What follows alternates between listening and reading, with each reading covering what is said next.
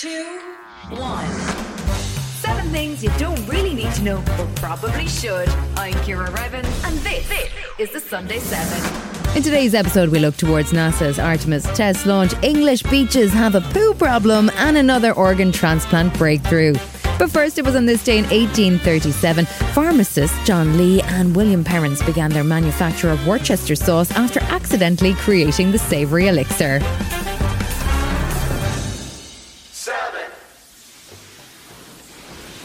NASA's Artemis 1 is on the launch pad in Florida, ready to take flight. It's the most powerful rocket ever built, and on Monday, the 29th of August, it will begin a 40 day unmanned mission to orbit the moon.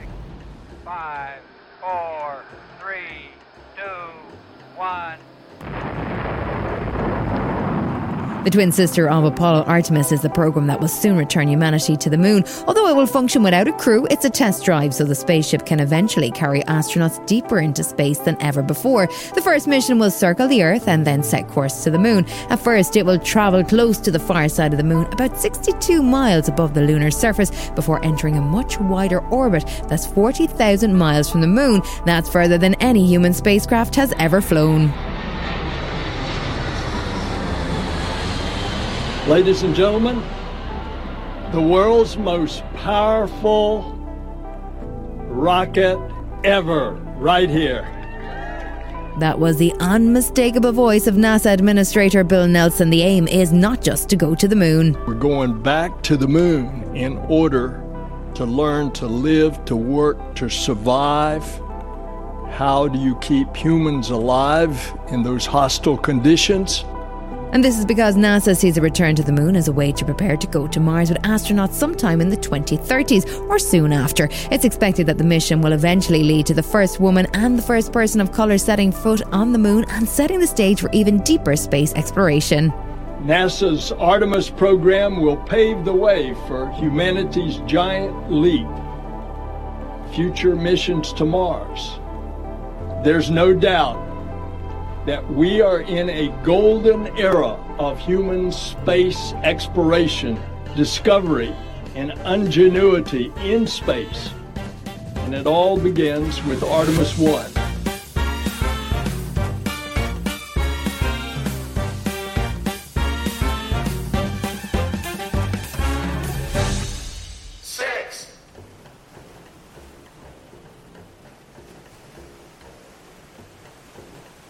Australia's wildlife finally had some good news this week as humpback whales were taken off the country's endangered species list. From just a few hundred humpbacks left, today the population has bounced back to tens of thousands after commercial whaling was banned in the 1970s. Dr. Wally Franklin is managing director of Oceania Project. It's an Aussie non for profit dedicated to the conservation and protection of whales, dolphins, and the oceans. He spent decades documenting these majestic creatures as their population bounces back.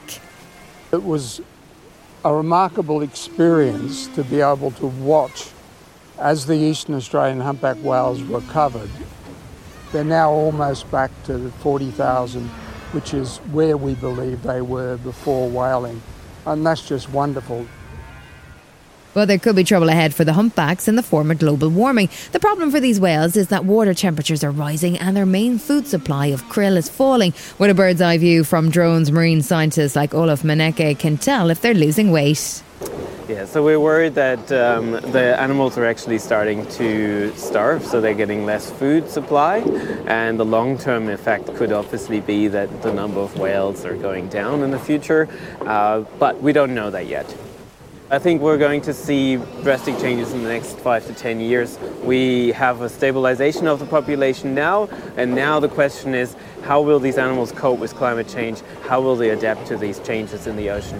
Still to come on the Sunday 7, English beaches have a poo problem, and Apple releases an urgent software update.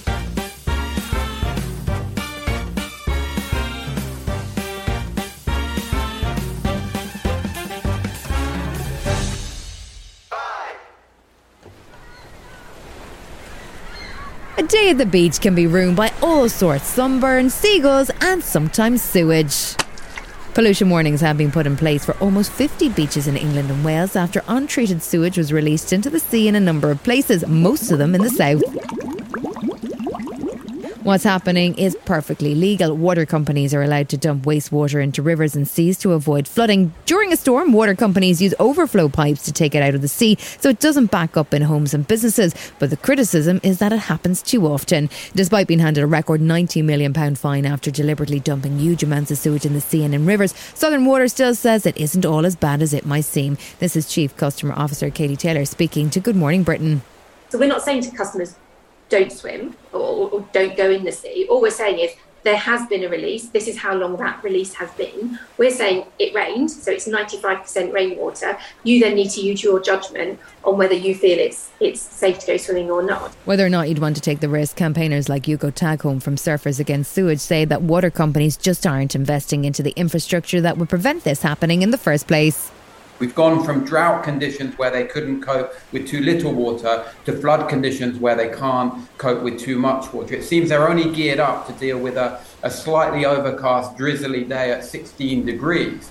So this is an industry making huge profits, um, billions since privatization given out to shareholders, and they need to be investing more money into protecting the environment and protecting people and ending sewage pollution. And Hugo isn't alone in these views. Environmental campaigner Julia Hailes also shared hers with Five News. It is not a surprise. It's been happening for many years, and they are simply not putting the resources that they need into preventing the overflow of sewage into our seas and our and our rivers. A new law says that water companies have to reduce the impact of sewage dumps, but the government stopped short of banning it altogether. Between water companies and the government, it's time someone cleaned up their act. Until then, you might have to think twice before you go for a swim.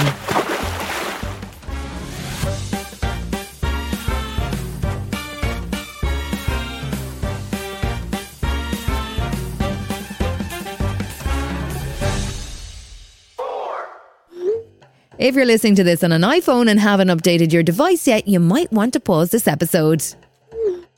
Earlier this week, Apple issued an urgent software update for many of its phones, tablets, and computers. That's because of security flaws that could allow attackers to take complete control of your device without you even knowing. The vulnerability would allow intruders to impersonate the device's owner and run any software in their name. It affects Apple iPhone 6 and onwards, plus iPod Touch, iPads, and some Macs that run the Monterey iOS platform. Joe Tidy is a BBC cyber reporter and has the details. So the reason why it's so serious is twofold. That firstly, because of how powerful that type of vulnerability is. So this is a dream, for example, for someone who wanted to use a device as a surveillance tool, and there are obviously companies and organisations out there that do that. Um, but also, it's serious because Apple says there may be evidence that it has been exploited in the wild by a hacker. We don't know who, and we don't know what to what extent that is. But it wouldn't have been. It's not. It's not a mass hack uh, against lots and lots of people against the general public. This would have been a targeted attack, and we might find out more in the next few months. But at the moment, Apple isn't saying very much. The vulnerability wasn't exactly found by Apple, but by an ethical hacker. This is common practice in tech where hackers search for ways into devices and report them to the company for a reward. I have to uh, stress this isn't anything for the general public to worry about. This would have been, if, if anyone has been attacked by this, it will be a very few, maybe a handful of people around the world. It has to be said that this particular vulnerability, although very serious, it isn't completely unprecedented. These kind of software updates are issued as security patches every now and then. In fact, in March, there was one almost identical to this, uh, and that was sort of released with no fanfare. I think it might have been a viral tweet uh, that went um, a bit crazy last night on Twitter, which may have made this really mainstream news. It is serious, but it's nothing to panic about. Still to come on the Sunday 7, a look at widespread drought and the chilling sound of a black hole. Right after this. Jewelry isn't a gift you give just once. It's a way to remind your loved one of a beautiful moment every time they see it. Blue Nile can help you find the gift that says how you feel and says it beautifully with expert guidance and a wide assortment of jewelry of the highest quality at the best price. Go to BlueNile.com and experience the convenience of shopping Blue Nile, the original online jeweler since 1999. That's BlueNile.com to find the perfect jewelry gift for any occasion. BlueNile.com.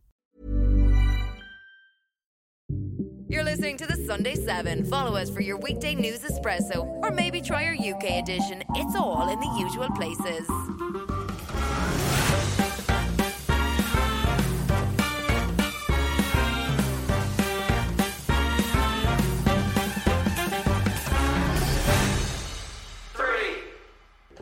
This week we have another transplant story, this time to do with pig organs.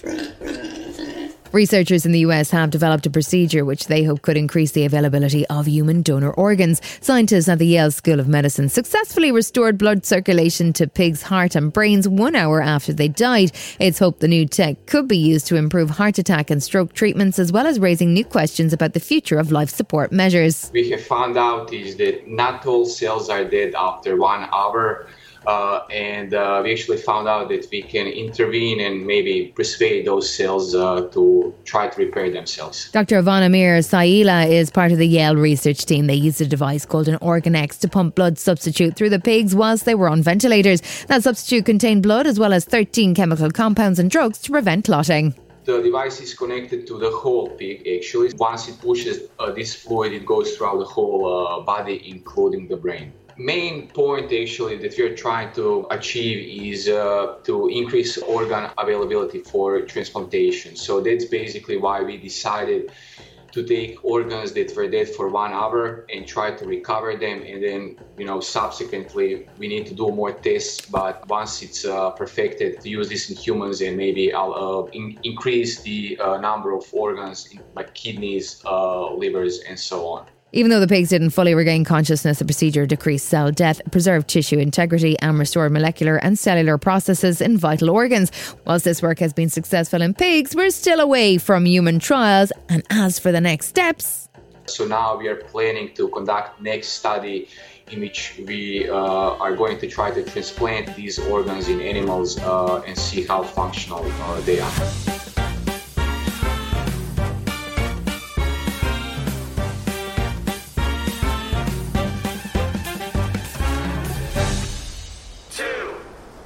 In China, there's been so little rain that three 600 year old Buddhist statues have been uncovered on a dried up stretch of the Yangtze River. It's the longest river in Asia, the third longest in the world, and satellite pictures show it is absolutely parched. Emergency water is being delivered by the fire service, and essential crops are withering. China's extended heatwave and drought is extraordinary, but what is really remarkable is how many intense dry spells are happening all around the world. The worst conditions are in East Africa, where the UN says 22 million people could face extreme hunger in the months ahead. One factor is the La Nina current that has settled in the eastern Pacific. It contributes to dry conditions as far away as the Horn of Africa, but also across the Pacific, where Chile, Mexico, and the US South are all enduring exceptionally dry weather. It's a cause of concern because of all the uh, climate impacts that La Nina has in the form of drought.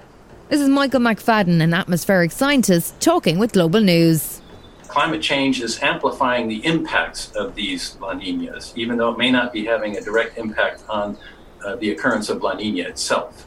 Closer to home, virtually no European country has escaped extreme dry conditions. Rivers all over Europe have dropped to record low levels. In Serbia, German ships from the Second World War have been uncovered by receding rivers, and in England, several kilometres of the Thames is bone dry, so dry that water is even being delivered. But in Eastern Africa, any water would be welcomed. Conflict on top of drought has made the situation dire. This is David Beasley from the UN's World Food Programme. The driest season that we have seen in decades. Four or five rainy seasons have just disappeared. Once we wait for wetter conditions to replenish our lakes and rivers, the World Food Programme says that in this part of the world, people simply cannot wait for the weather to change. Facing starvation, they need food and water now.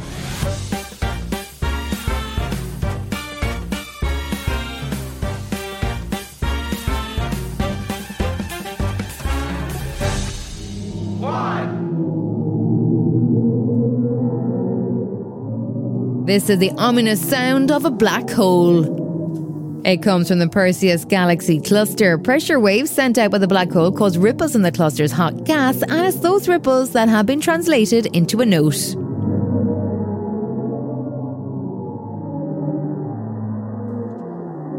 Whilst it's broadly thought that there's no sound in space because most of space is a vacuum, NASA was quick to point out this misconception. A galaxy cluster has so much gas that they've picked up actual sound. The actual sound is one that humans can't hear. It's a note 57 octaves below middle C. What you're listening to right now is amplified, mixed with other data, allowing you to actually hear a black hole.